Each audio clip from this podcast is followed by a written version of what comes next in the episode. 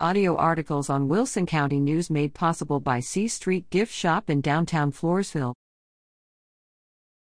Brahma's fall to punchers. The Stockdale High School varsity Brahma football team is third in district with a 7 2, 2 1 record following their loss to the Mason Punchers October 28, 19 49. The Brahmas will host Johnson City on Friday, November 4th at 7:30 p.m. for the last game of the district season.